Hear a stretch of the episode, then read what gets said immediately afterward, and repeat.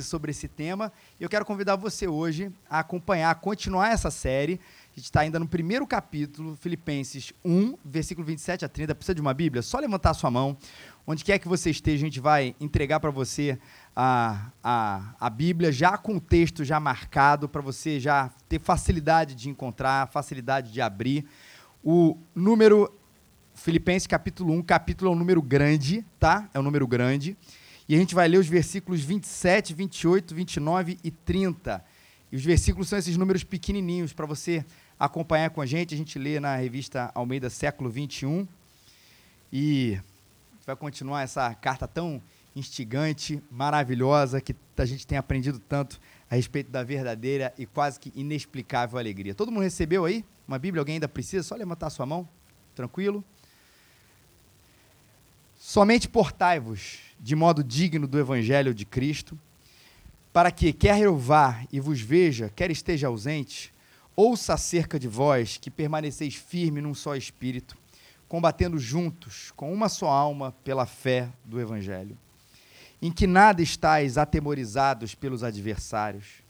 Para eles, isso é sinal de perdição, mas para vós de salvação, e isso vem de Deus Pois por amor de Cristo vos foi concedido não somente crer nele, mas também sofrer por ele, tendo o mesmo combate que já vistes em mim e que agora sabeis que está em mim. Vou começar falando de mim. Eu não sou médico. Eu não sou nutricionista. Eu não sou professor de educação física. Eu sei que você estava estranhando isso. Mas, orgulhosamente, as perguntas que eu mais tenho recebido é: como é que você fez para emagrecer? Talvez você já me conheceu hoje pela primeira vez, tá? Eu não esteja tão orgulhoso disso. O que, que você tem comido, Felipe? Você está tomando alguma coisa? Você faz exercício? Graças a Deus, nesse processo aí que já tem mais de um ano de, de perda de peso, de tudo isso, de atividade física, eu me vejo muitas vezes falando para as pessoas, como eu disse, mais uma vez, sem ser médico, nutricionista, professor de educação física ou coisa parecida, falando de dieta, daquilo que eu considero ou que eu acho que é certo, daquilo que eu acho que é errado, uh, do tipo de alimentação, do tipo de exercício físico.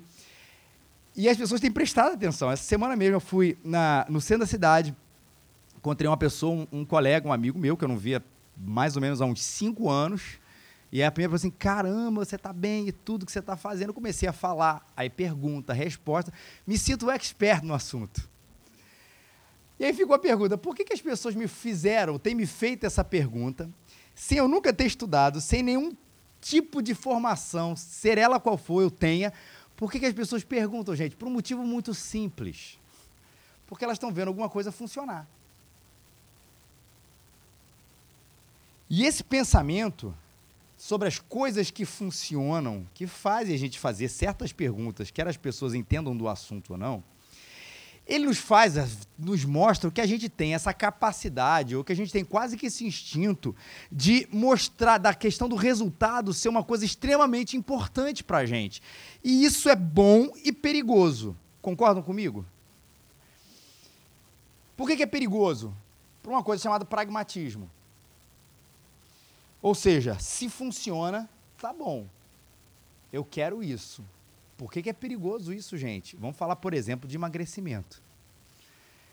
Existem meios muito mais rápidos de emagrecer e que faz parte, infelizmente, do grande, grande prática das pessoas aqui no nosso país e no mundo. Você pode emagrecer horrores em talvez em pouco tempo. A pergunta é: isso é bom? A pergunta é: tomar essas fórmulas malucas, ela emagrece, mas onde fica a sua saúde colocada no meio disso tudo? Tem gente cujo o, o, o valor não está em emagrecer, mas de ficar forte. E a pessoa toma a famosa bomba, vai ficar forte? Resultado, sim, vai ficar forte. Funciona? Funciona.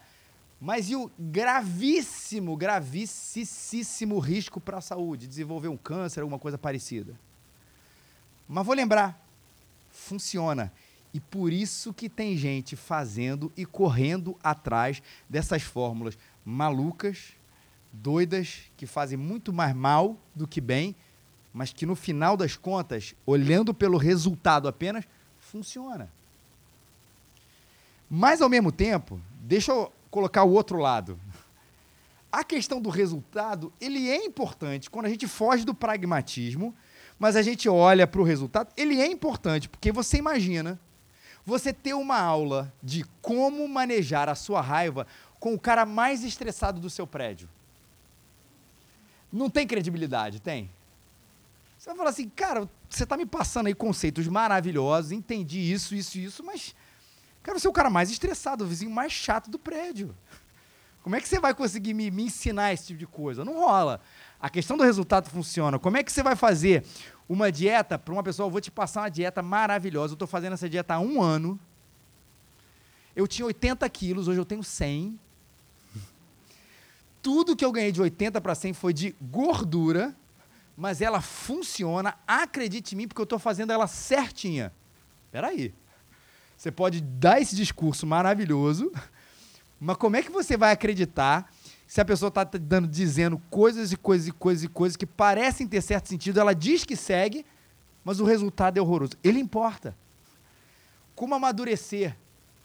Vou te ensinar uma coisa: como amadurecer com a pessoa mais imatura, infantil, com 50 anos de idade, se comporta como um adolescente e quer trazer para você algum tipo de conceito de como amadurecer. Não rola, gente. A gente naturalmente é atraído a, a para aquelas pessoas que mostram o resultado e que despertam em nós algum tipo de curiosidade. Fugindo do pragmatismo, mas entrando na importância do resultado também. Por isso que Paulo fala nesse texto: somente portai-vos de modo digno do evangelho de Cristo. Portai-vos de modo digno do evangelho de Cristo, versículo 27, primeiro versículo que a gente leu. E essa expressão é muito interessante. Portai-vos de modo digno do evangelho de Jesus. Porque essa é uma expressão que Paulo, ele copia de um contexto de cidadania. Era quase como se fosse um mote naquela época. Tipo, comportem-se como um bom cidadão. Era dito isso. E Paulo pega essa expressão e ele vai aplicar isso para a questão do reino de Deus. E vamos tentar olhar aí com a cabeça de Paulo, cabeça que estava ali circundando o pessoal ali da igreja de Filipos.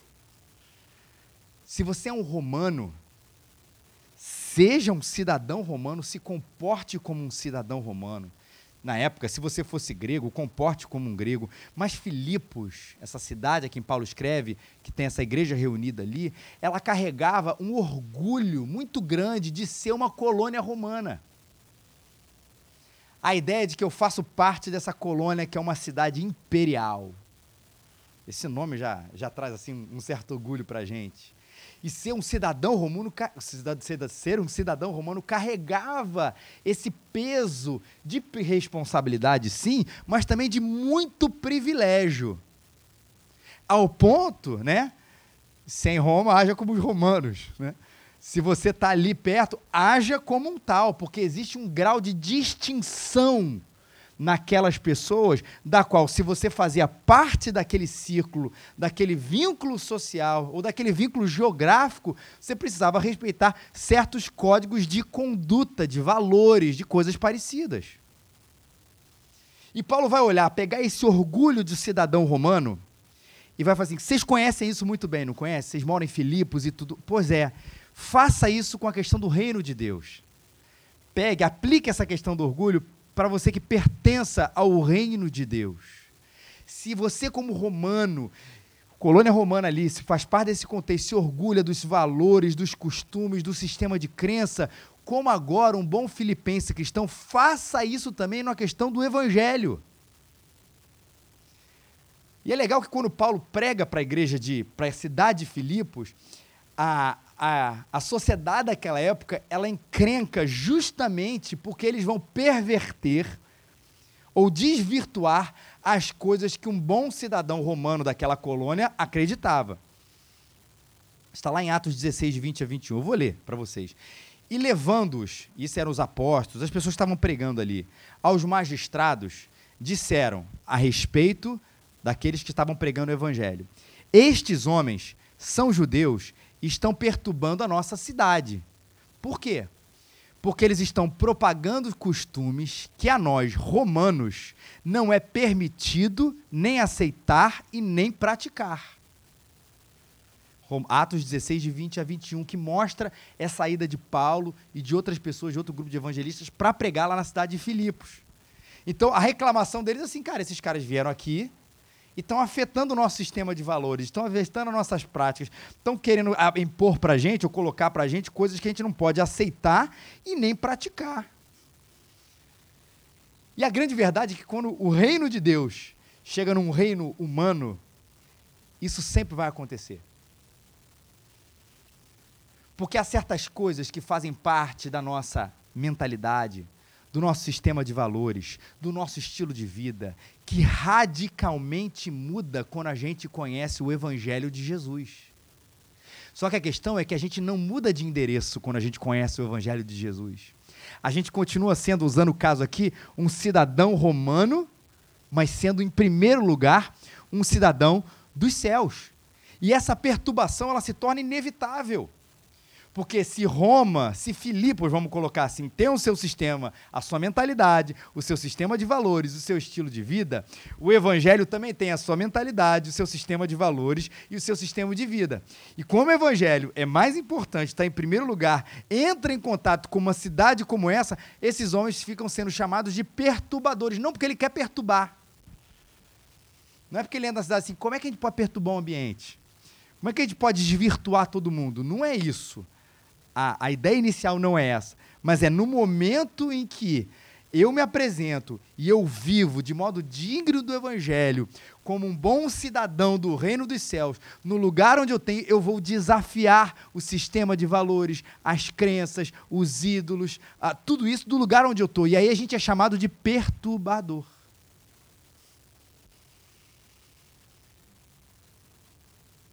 Paulo diz não só para a gente ter orgulho disso, não de perturbar, mas de carregar no peito esse orgulho de ser cidadão do reino.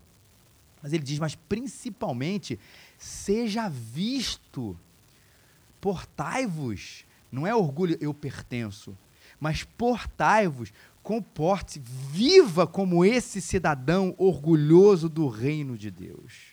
E aí entra nessa palavrinha tão conhecida que é testemunho. E a minha pergunta aqui para a gente de manhã, aqui agora, é como é que a gente pode ser visto assim? Como é que o nosso. Fica essa pergunta aqui. Como é que o nosso testemunho pode ser tão gritante, tão gritante, ao ponto de nós sermos reconhecidos como cidadãos do Rei Jesus? Faça essa pergunta para você agora. Como é que o nosso testemunho pode ser tão gritante ao ponto de nós sermos conhecidos e reconhecidos como cidadãos do Rei Jesus. Você pode dizer assim: eu vou a partir de agora usar uma camiseta, eu pertenço ao reino de Deus. Tá, conta aí 0,00001 nesse testemunho. Conta alguma coisa. Mas não é isso em primeiro lugar. Poxa, mas tem a coisa de que todo domingo eu vou à igreja. Isso é legal. Aliás, isso conta bastante, não vou botar aqui em percentual, mas não é só isso. Não é só isso a gente tem que ter o que Paulo vai falar aqui do evangelho vivo em nós. Não é portai-vos de modo hipócrita, mas é portai-vos de modo digno do evangelho e de Jesus Cristo. Ele vive em nós e de maneira mais prática, gente, duas coisinhas aqui: amor e fidelidade. Quando a gente vive essa vida de amor e de fidelidade, o testemunho da gente ele começa a gritar e a gente começa a ser reconhecido. Que nada mais é, quando eu falo de amor e fidelidade, amar ao próximo sendo fiel a Deus, ou amar ao próximo amando a Deus. E a gente não ainda, e talvez tenha entendido, a gente queira outros impactos, mas a gente não entendeu ainda o que a Bíblia nos ensina, o que a palavra de Deus nos ensina, que a gente pode impactar uma sociedade, uma cidade, a gente pode perturbar uma cidade simplesmente amando as pessoas fazendo bem, se preocupando, fugindo do nosso egoísmo, gastando tempo com as pessoas, ouvindo, ajudando, servindo, anunciando, proclamando Jesus Cristo, mostrando Jesus. que a gente pode mostrar que, que a gente é um cidadão do reino através dessas coisas, quando a gente vai e obedece o que Jesus nos chama para amar o nosso próximo. Isso em si já é revolucionário num tempo onde a gente é, como a gente falou na semana passada, carregado pela cultura do egocentrismo. Mas tem uma questão. Por isso que eu falei amar as pessoas sendo fiel a Deus. Porque esse contexto do amor ao próximo, ou essa prática do amor ao próximo, tem que estar inserida no contexto do amor a Deus, ou a fidelidade a Deus. Por que, que eu digo isso? Porque amar ao próximo, amar as pessoas, não é amar as pessoas como a nossa cultura, a nossa sociedade, o nosso tempo entende o que é amor. Mas como Deus entende o amor. Um amor que vem daquele que é amor e, portanto, pode nos dizer e nos afirmar o que é amor e como amar. Porque essa palavra é tão vaga e cada um tem uma ideia sobre ela, sobre o que é amar, de como eu devo expressar meu amor ao próximo, como eu devo expressar o amor às pessoas, que cada um carrega dentro de si um conceito e acha que tudo se pode se encaixar dentro do guarda-chuva do amor, e não é verdade. É pergunte àquele que é amor o que é amar. Pergunte àquele que é amor como a gente se deve amar. Quais são as fronteiras desse amor? Quais são os limites desse amor? Qual é a extensão desse amor? Que aí sim, a gente fazendo isso, vai entender o que, que é viver de maneira digna do Evangelho de Jesus. Uma vida de amor e de fidelidade a Deus consegue nos fazer gritar existe ali cidadão de outro reino. Mas quando Paulo fala dignos do evangelho, uma coisa muito interessante, porque isso não vem, como a gente costuma dizer aqui, de uma série de medidas que eu vou escrever aqui, ó, façam isso, isso, isso, isso, isso, isso. Quando ele diz para a gente viver de modo digno do Evangelho, significa que o Evangelho de Jesus, a gente está vivendo encharcado no Evangelho. Que a gente está vivendo com o evangelho crescendo de uma maneira tão grande dentro de nós, que essas coisas que nós acabamos de dizer se tornam frutos da nós, da palavra de Deus brotando entre nós, crescendo entre nós, e o evangelho se tornando cada vez mais vivo. Porque a gente pode fugir, a gente pode entrar pelo caminho apenas do fruto. O que eu quero dizer com isso? Olha, eu preciso apresentar essa maçã, portanto eu vou construir essa maçã. A gente chama isso de legalismo. Eu vou me esforçar, eu vou buscar por mim mesmo obedecer essa lista de coisas que a, a palavra de Deus me fala. Isso a gente chama de legalismo. Tem um, um autor que faz o Jock, é, John Colcom, que ele diz o seguinte: quando um homem é levado a atos de obediência pelo temor da ira divina, revelada na lei, e não pela fé em seu amor revelado no Evangelho, quando ele teme a Deus por causa do seu poder e justiça, e não por causa de sua bondade, quando Deus é para ele mais um juiz vingador do que um amigo e um pai compassivo, e quando para ele Deus se apresenta terrível em sua majestade e não infinito em graça e misericórdia, ele mostra com isso que está sob o domínio, ou no mínimo sob a prevalência de um espírito de legalismo. O que esse autor vai dizer é que quando a gente quer fazer as coisas, para de alguma maneira tem teme, tem medo do que vai acontecer e não uma resposta ao amor de Deus, a gente está vivendo sobre essa tirania, essa prisão chamada legalismo. Eu preciso construir essa maçã, esse fruto, porque senão Deus vai deixar de me amar. Eu preciso construir essa, essa, eu preciso fazer isso pelas pessoas, porque senão Deus vai mandar um raio sobre a minha vida, porque senão Deus vai tirar isso da minha vida, porque senão Deus vai retirar o seu amor pela minha vida e viver disso de uma maneira absolutamente escravizadora. E posso dizer uma coisa? do ponto de vista pastoral aqui, dá resultado. Dá. E trazer uma mensagem de medo, muitas vezes, a curto prazo, isso é muito importante, mobiliza a igreja. Ó, gente, quem não for lá no Romão Duarte, cuidado, que o salário não vai durar até o final do mês, não. Semana que vem, quem não estiver aqui na igreja, se prepare que algo terrível vai acontecer sobre você. E aí você fica, obviamente que ninguém ia acreditar nisso, mas imagina a gente construir esse discurso. Deus só ama aqueles que vêm todo domingo aqui e chegam na hora. Deus só ama aqueles que todo domingo depositam aqui um negócio. Deus só ama aquelas pessoas que participam de todas as programações da igreja. Ah, talvez eu tenha programações mais cheias, pessoas mais presentes, mas com que espírito, gente? Do legalismo. A curto prazo funciona, mas eu estou fora disso, porque a palavra de Deus está chamando a gente para sair fora dessa história. Não é pelo legalismo. E também não é pelo liberalismo do outro lado onde eu acho assim, ah, Deus me ama tanto que eu posso fazer o que eu quiser. E a gente vive, a gente tem discutido muito sobre essa questão do evangelho, que a gente vive sempre nessa gangorra do legalismo, do liberalismo, do legalismo, do liberalismo. Ah, não, cara, eu sou, eu sou aceito por Deus, Deus conhece o meu coração, Ele vai deixar, Ele me ama desse jeito, me ama dessa maneira, então eu faço o que eu quiser. Melhor exemplo, claro que isso é sempre a metáfora do pai e do filho. Eu amo tanto meu filho que eu o corrijo. Porque se demonstração de amor ao meu filho é ele fazer o que ele quiser na vida, desculpa, isso não é amor. Quem é pai sabe disso. Não precisa ser pai nem mãe para saber disso. Vai na festa, filho, come quanto chocolate você quiser. Não quer ir para a escola hoje? Não vai, filho, eu te amo. Ainda bem que eles estão todos lá na salinha deles, né? Não dá. O evangelho de Jesus é diferente. Não é liberalismo e não é legalismo. Jesus me conquista. E quando ele me conquista, ele me transforma. E quando ele me transforma, ele faz uma pessoa nova. Ele me dá um novo coração. Quando ele me morreu por mim para me salvar, ele me transformou. Daí a velha história, eu obedeço, eu me porto de maneira digna do evangelho, não para que eu seja aceito, mas porque eu já sou aceito.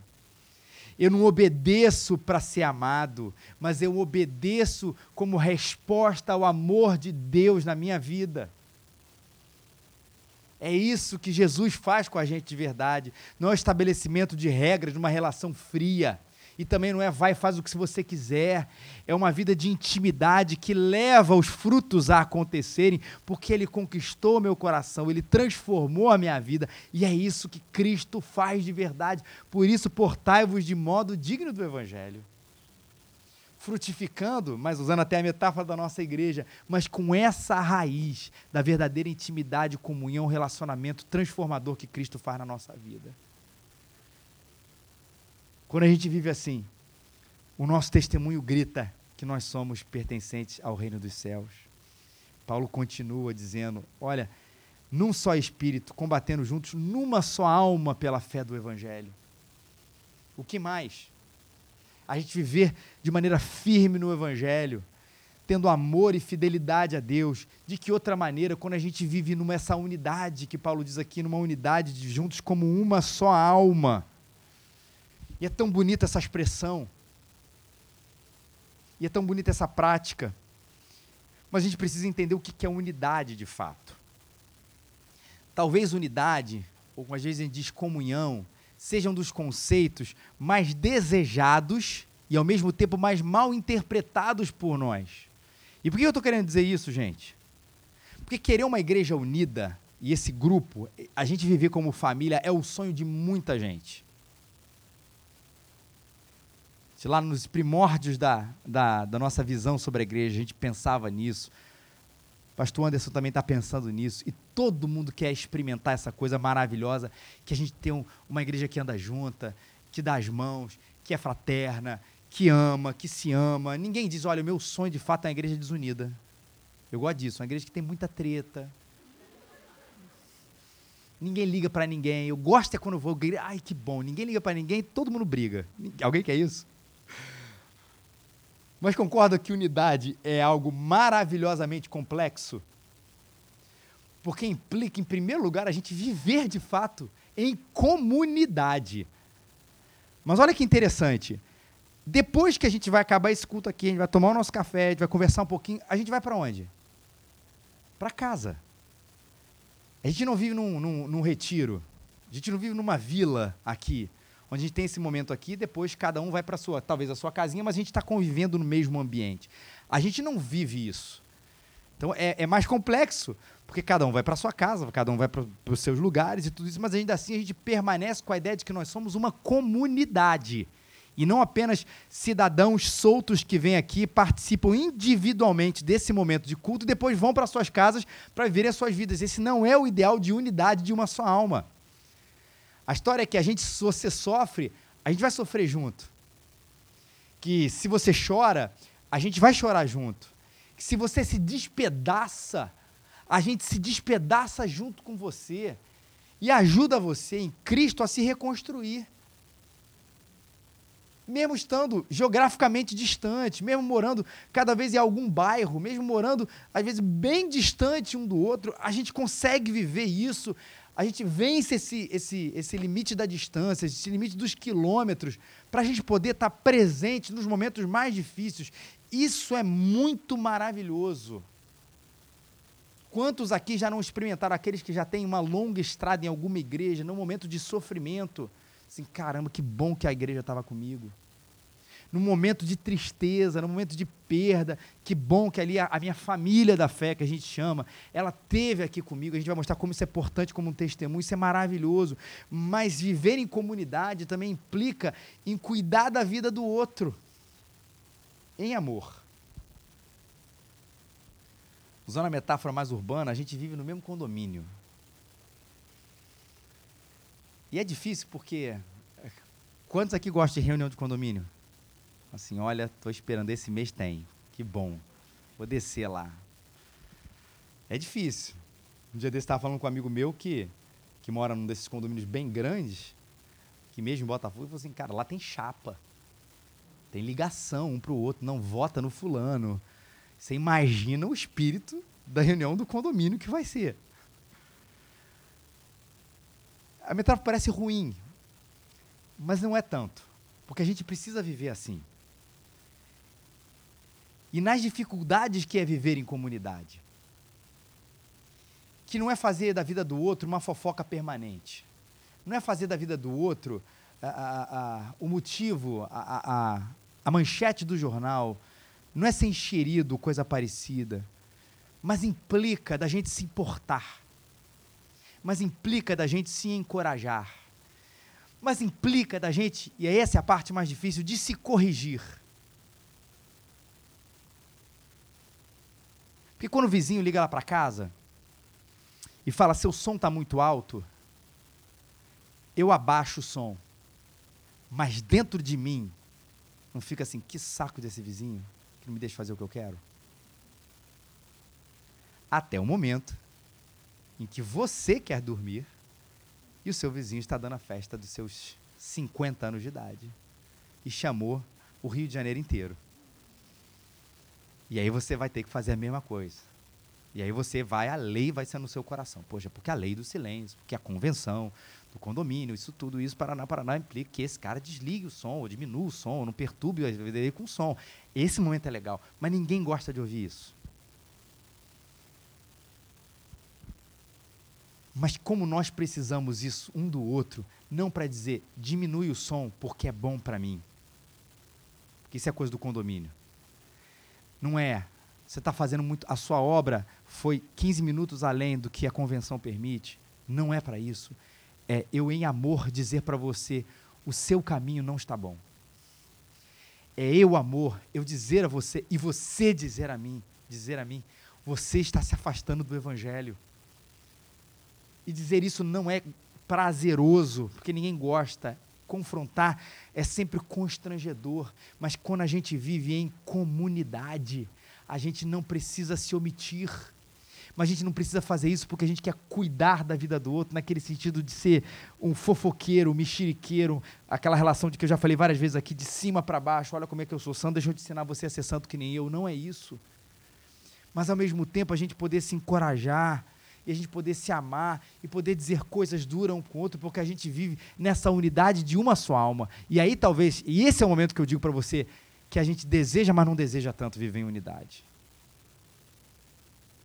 Porque o que a gente quer é entrar para o nosso apartamento, fechar a nossa porta e dizer: deixa que dessa minha vida cuido eu. Mas Cristo está nos chamando para viver numa unidade de uma só alma. Claro que o nosso poder de influência acaba ficar um pouco mais restrito. A gente tende a falar para os nossos círculos menores, os nossos pequenos grupos. Mas o fato é que a gente é chamado para viver uma vida unida ao redor da cruz.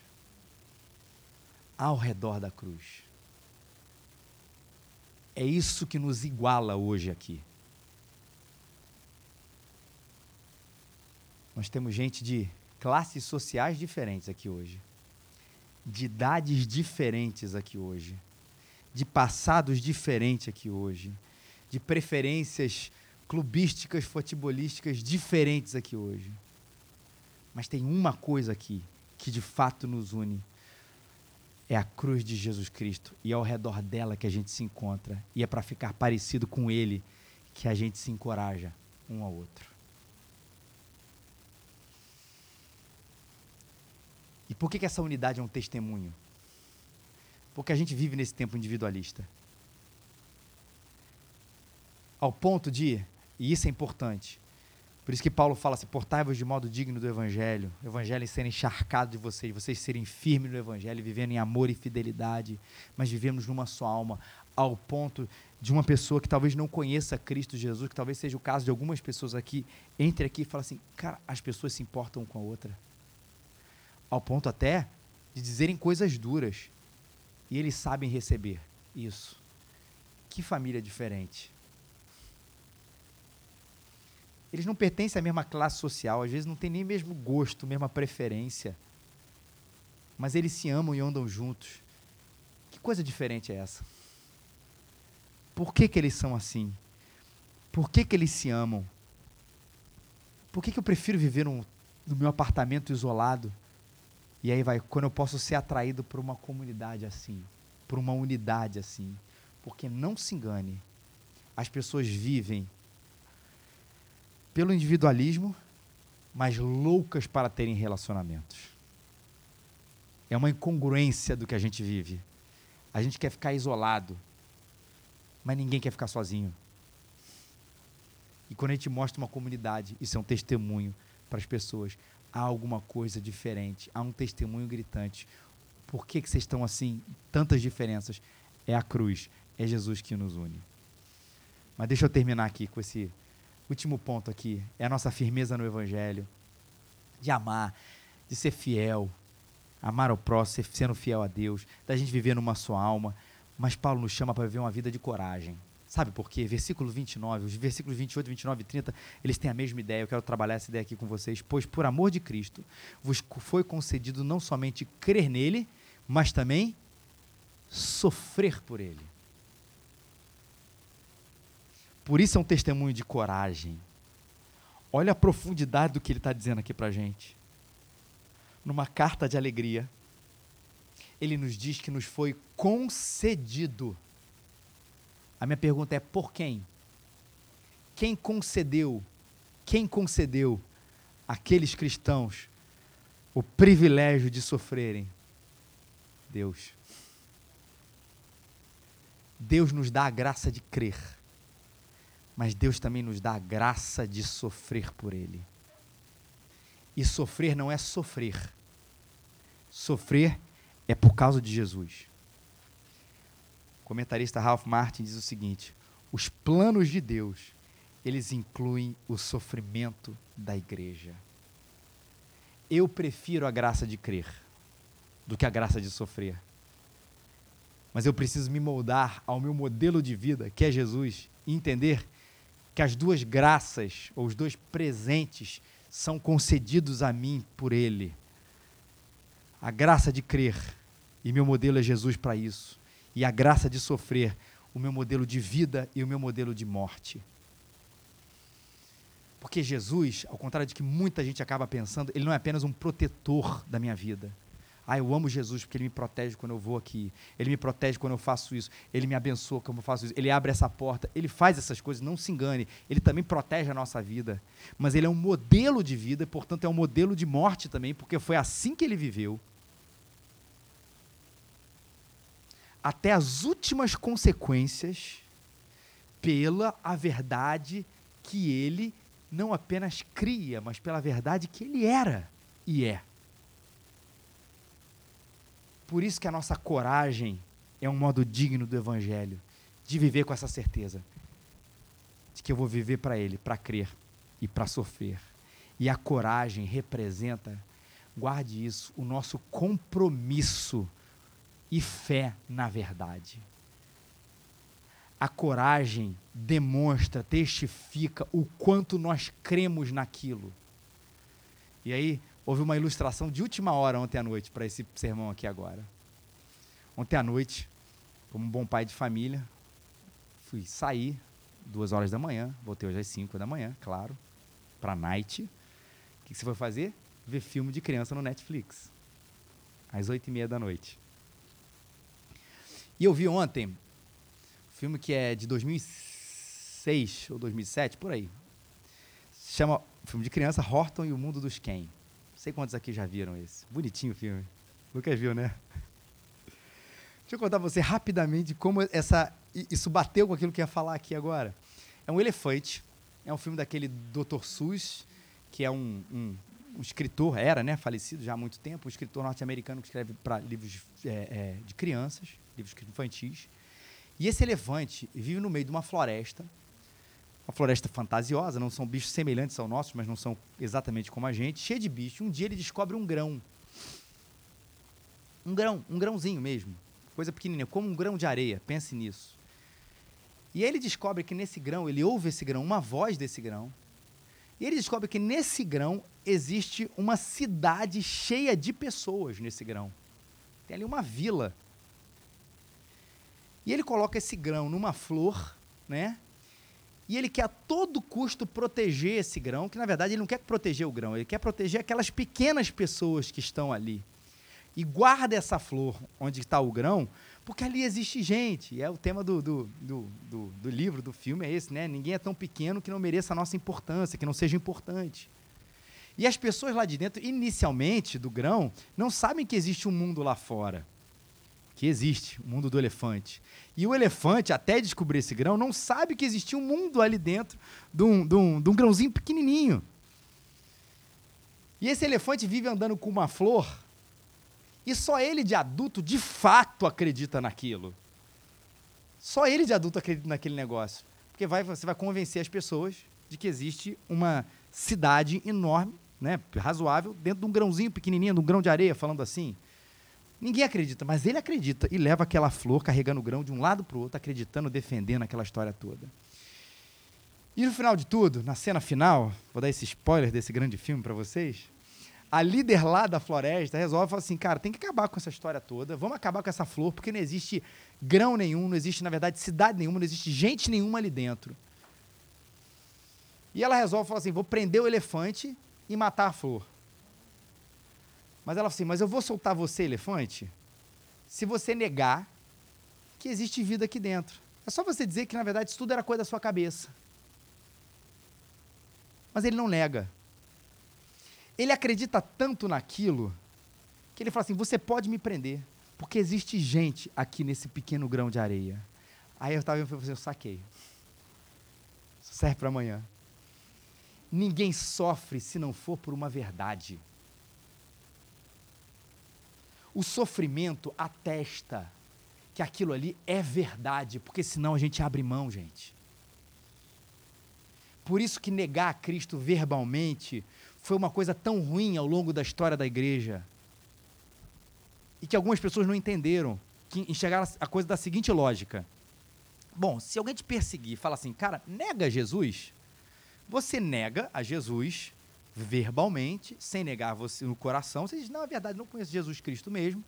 E aí o cara vai te liberar de uma prisão, vai te liberar de uma, de uma, de uma, de uma morte, coisa parecida, você vai ficar livre e vai poder pregar para mais gente que faz um certo sentido dentro dessa lógica. Você só diz isso, nega ali, não é com o coração, é com a boca e vai. Mas não é isso.